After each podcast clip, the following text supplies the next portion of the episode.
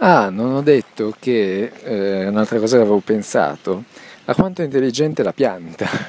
Alla, no, cioè, ci sono le sempreverdi, ma ci sono anche quelle, soprattutto che vengono più utilizzate nelle città, che invece perdono le foglie.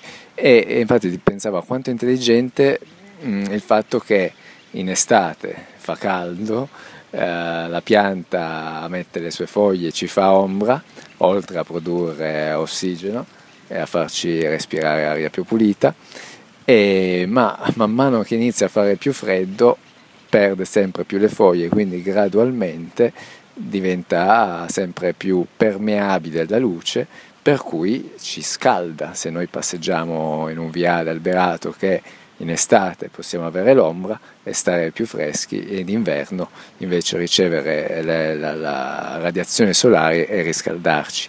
Così benissimo si possono mettere per dire davanti a finestre, vetrate e quant'altro e, proprio per regolare la, l'intensità diciamo, della luce solare che va a scaldare in inverno e quindi che possiamo beneficiare o al contrario eh, ombreggiare, quindi rinfrescarci in estate. Sempre eh, tornando un po' al discorso che ho fatto una volta in una registrazione della ecosostenibilità, che è un concetto a me un po' mm, così che non mi piace tanto, proprio perché abbiamo già quasi tutto, c'è la natura che ce lo permette senza doverci inventare sistemi automatici, meccanizzati che vanno a regolare l'intensità della luce.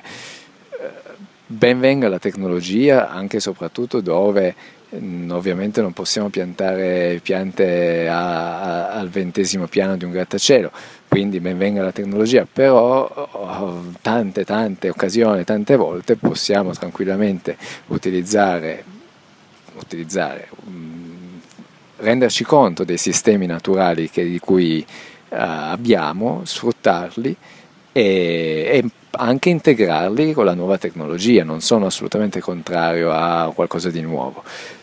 Boh, ho trovato una cosa interessante da, da farvi notare. Ecco. Ciao ciao, alla prossima.